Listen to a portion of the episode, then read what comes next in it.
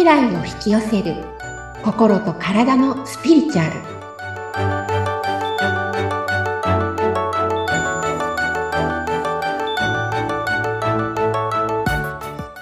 こんにちは。感情解放と自己実現の専門家深田さゆりです。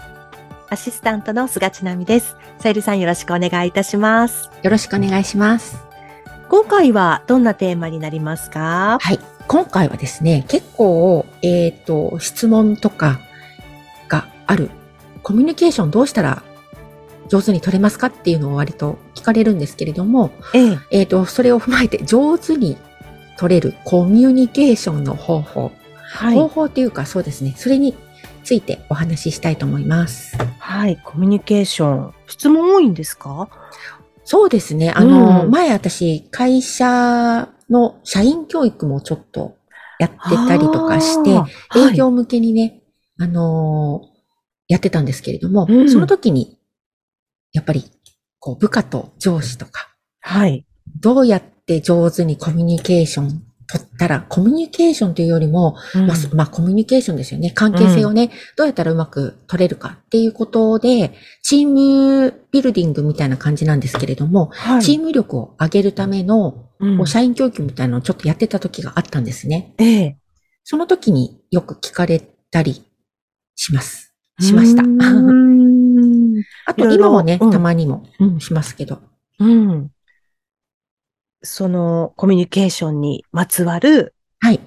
ポイントがあるよということなんですね。はいうんうんうん。結構これ親子関係もそうですし、はい。いろんな方とコミュニケーション取るときに、これを知ってると割とコミュニケーションでトラブルが起きにくくはい。なってくると思います。あと伝わりやすくなるっていうのかな。いいですね。はい。。うん。では、えっ、と、まずですね、あの、私たちって誰か相手に話を伝えるとき、うん。伝える方は言ったこと全部伝わってると思ってるんです。ああ、そうね。伝える方はね。はい。でも、受け取り手はよく聞いて6割。普通に聞いてたら4割しか、実は受け取ってないんです。理解してないんです。うん。なので、それを大前提でうん。伝える方は、伝えておくと、うん。だから伝わってないんだ、普通はって思ってほしいんです。まあね、ここはそうですね。ちゃんと言ったし、そう。とか。ね。そう。そうなんですよね。うんで、うんこれ、まあ、身近だとね、よく、まあ、よりね、よく伝えたのになんて怒っちゃったりするんですけども、うんあの、ちょっと、例えば会社とかね、あの、関係性が近くない人？はい。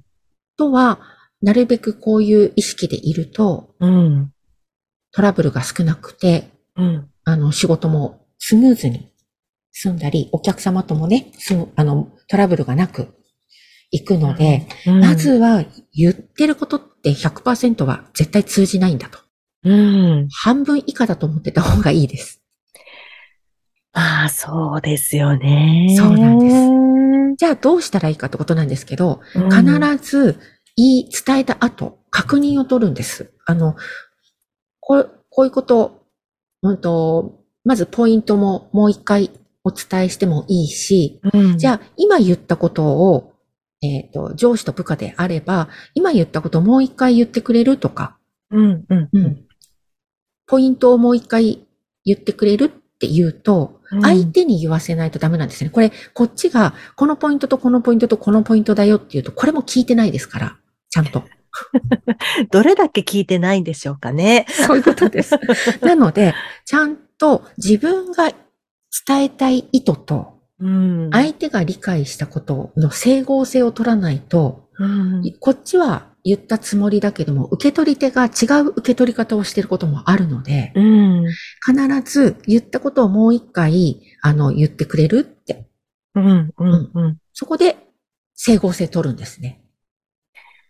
ねえ、ちょっといちいちまた確認するのもね、なんか大変だったりもしますけど、そう。それをした方がう、ん。ちゃんとね、伝わってるっていうことの確認になりますもんね。そう。で、部下とかの場合だったら、そういうふうに言ってもらう。うん。で、お客さんの場合だったらもう一回ね、これはこういう意味ですけどもよろしいですか？うん。でうんちゃんと相槌をもらうとか。はい。うんそれをやるそうですね。本当ね、このね、もう一回復唱させるっていうわけじゃないんですけれども、うんこっちが言ったことを相手の言葉でもう一回言ってもらうと、うん意外とね、なんか、あ、なんか解釈が違ってるとか、うん。あったりするんですよね。ちょっとポイントがずれてたりとかね。そうそうそうそうそう。うん。で、それが事前にわかるので、うん。もう一回やり直しってこともないし、うんお互いにイラついたりとか、嫌な気分になることもすごく減るので、うん。いいと思います。ねえ。これ大切ですよね。ねうん。そううん。で、これが一つ。それと、もう一つ。これね、タイプによって誰かを説得じゃないですけれども、はい。伝えるときにうん。3パターンあるんです。3つのパターンで人は、えっ、と、物事を、納得しようとするというのかな。えっ、と、受け入れようとするというか、はい。情報で必要なものが違うんですよね。それが3パターンあるんです。うん。で、一つは、とにかく感覚、見た目、直感、パッと見た瞬間で決める人、はい。はい、が一つ。うん二つ目は、うん。もうね、データ重視、エビデンスデはい。ータ。うん。うん。三つ目は、人間関係。だから、内容ではなくて、その人との関係性がどうかで決める。あるいは、理論的に辻褄が合ってるかどうかで決めるっていうこの三つのパターンなんです。人間関係と、うんと、理論的、その人の中の辻褄が合うみたいなのは、ちょっと同じなんですけども、うん。この三つのパターンに分かれるので、はい。例えばデータ重視の人が人間関係重視の人に言うと、データ重視の人はデータを説明するんです。いや、この製品はこういうデータがあってとか、過去こうこうこう何パーセントの人がこうでしたからこうです。みたいなことを言うと、人間関係重視の人にとっては、うん。はぁ？ってなるんですよね。そんなのどうでもいいよ。あでも、だってあんたとの関係性って大して関係性ないから、いや、あんたから買わないよみたいな。はあ。いや、僕との関係性はこっちの人と深い、もう5年も付き合ってる関係。10年前からの関係性だから、どういう状態だってもこの人から買うとかね。この人を信頼してるから買うとか。うーん。なるほど。三つに分かれるんだ。そう、選択の方法がって言った方がいいんですかね。うん。うん。うん。そう、3つに分かれるんです。データか人間関係か直感なんです。だからデータ重視の人にいくら直感で話しても、うん話は通じていかないっていうことですね。そうなんです。なので、この人がどういうタイプかっていうのを見て、うん。だいたい話の言葉遣いとかね、その人が普段どういうことを言ってるかでだいたい分かれるんですね。人間関係重視の人って割と情が厚くて、うん。うん。うん。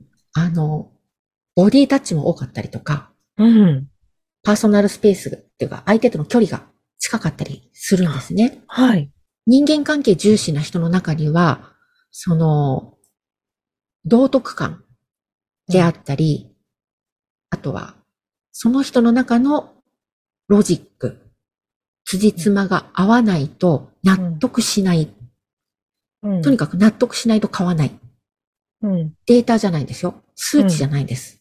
A イコール B、B イコール C。だから A イコール C になる。みたいな感じの、うん。この論理立てたところがしっかりと合わないとダメっていう人もいます。うん。いらっしゃいますよね。そう。そういう人に直感で、いや、だってなんか綺麗じゃんとか、うん。なんかすごくセンスいいからっていうのは通じないんですよね。私も経験あります。どんな経験ですか？なんか、すごいロジックな人に、ええ。私結構感覚で物言うんですけどえ、え。あれがああでこうでみたいな。ちなみさんの言ってること何もわかんないって言われたことがあります。そうなんですよ。で、うんその人を説得するとか、納得、その人が納得するには、うん。数値タイプ、うん。人間関係あるいはロジック、辻褄。うんまた、は、そのもう本当に直感、感覚派の3つに分かれるんです。ねえ。うんで、感覚派の人はもうね、見た目とか直感で来るから何言ってもダメなんですよ。ダメだっていうのはダメなんです。だからこの人にいくら説得しようとしてもダメ。うん。うん、もうこれは諦めるしかない。でも、データ重視の人が安心するためにはちゃんとデータを示す必要があるんですね。うん。うん、この、これはこういう、過去こういう風なデータがあって、何パーセントの人が OK だったから大丈夫ですよとか。うん。うん。で、じゃあ、この3つのパターンは、まあ大体観察していればなんとなくわかるんですけれども、うん。その他に、うん。旧世紀学でも分かれるんです。おーだから誕生日月で、うん。誕生日、今、個人情報を 開示しないので、うなかなかわからないんですけれども、ん。はい。もし誕生日がわかるようでしたら、うん。特にね、何年に生まれたっていうのがわかれば、大体は合ってるので、はい。えっ、と、2月3日で切り替わるので、うん。同じ年でも2月3日以前、1月生まれの人だと前の年の部類に入ったりとかするので、うん。ちょっと、その辺は誤差はあるんですけれども、大体旧世紀学をで分けることができます。じゃあ何がそれに当たるかってことなんですけども、うん。サブ六球、要は三匹木星、六白金星、九死火星。うん。これは直感の人なんです。へえ。うん特に三匹の人とか、うん。九死はね、ほんと直感。もう見た瞬間決めるみたいな。うん。で、六白の人は割と正義感も、モラル感がすごくあるので、うん、そういったことも重視はするんですけれども、うん。結構三匹の人も色とかね、うん。色で重視とか見た目重視っていうのはサブ6級です。うん。で、1、4、7、一泊水星、白く木星、七石金星の方はデータ重視なんです。へえ、びっくり。そう、意外と過去どうだったかとか、周りの人はどうかとか、うん。いろいろとこうデータが整っているとうん。納得する人が多いんですね。へえ。七石金星の方はコストパフォーマンス重視をします。コストパフォーマンスね。そうう。ん。うん。うん。なので、ちゃんと投資した額よりも得られるものが少なかったりとかすると、すごい考えたり、あとは情報収集すごいするんです。うん。いろいろ調べて、はい。一番いいものとか、一番安いものとか、うん。っていうのを割と情報収集上手なのが七石金星の方なので、うん。そうやりますうん。で、一泊金星の方が割と数値重視うん。なんですよね。うん。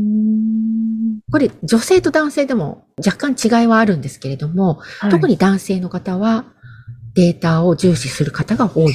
えー、びっくりしましたね。そうなんです。それで、うん2、5、8は人間関係重視。ほう。で、特に時刻土星、うん。五王土星、うん。八白土星うん。の方が人間関係重視なので、うん。えっ、と、時刻の人は特に愛情豊かなので、うん本当に人を大切にするんですね。あの人に申し訳ないなって思ったりとか、だかうんらこっちの人から購入しますとか、こっちを選ぶとか。で、やりやすい。うん。で、5は割とね、ロジックなんですよ。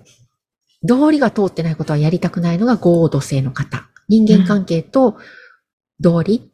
うん。で、八白の方は親分肌なので、うん自分を頼ってくる人を無限にできないので、うん。そういった人間関係重視っていう感じにはなります。へー。なので、この人たちに話すときは、そういうのを意識してうん。話したりとかすると、受け入れてもらいやすくなるんですね。うーん。そうなんですね。そうなんで。す。気をつけた方がいい場合もね。そうそうそう。だから、ますね。一泊の上司にサブロッキューの人が言うと、もう直感で、もう、いけると思うんです。とかって言うと、うん。もう上司は納得しないわけですよ。うん。うん。そうすると、なんかダメ出しがずっと出たりとか、うん。なっちゃうので、うん。あ、この人にはちゃんとデータ示さないといけないんだと思って、いや、過去にはこうこうこういうこともありましたからとか。うんそうすると納得してくれる。そうそうそうそう。そんな感じです。ねなので、話ちょっとまとめますと、え。うん。話はもう半分以下でしか通じないってことを前提に話す。なので、確認を取るっていうことと。あと、相手を説得したり、分かってもらうためには、はい。それぞれ直感なのか人間関係なのかデータなのかっていう特徴がありますよっていううん。ことです。それぞれのその人がのね、特徴に合わせてうん。説明をしないと受け入れてもらえないので、うん。相手の特徴を踏まえてそれに合った説明の仕方をするといいですよっていうことです。えええ、さゆりさん、今回この話をしようって思った理由は何ですか？理由ですか、うんなんだろうやっぱりコミュニケーションで困ってる人が多い。うん、うん、うん。分かり合えなくてうん、上司と部下との関係性で、うん。会社でね、悩んでて、会社行きたくないっていう人って、これ割と多いんですよ。はあ。なるほどね。はい。。なのでちょっと話したいなと思いました。と。ありました。ぜひ参考にしていただいてね。ね、うんうん親子関係でもね、こういうのも出てくるので、そうですね。そうすると、先ほどのね、ちょっと特性を、ちょっと分かった上で話してあげると、はい。コミュニケーションがスムーズにいくかもしれないですしね。そうです。あとは、私もよく言うんですけど、言ったじゃんって言うけど、まあ、うん伝わってないってことを前提で言うと、このイラッと感がね、なはい。くなるっていう。そうですね。よくありますもんね。あります。はい。気をつけていきましょう。はい。はい。番組を聞いてご感想やご質問などがありましたら、番組説明欄にさゆりさんの LINE 公式アカウントの URL を記載しておりますので、そちらからお問い合わせをお願いいたします。さゆりさん、今回もありがとうございました。ありがとうございました。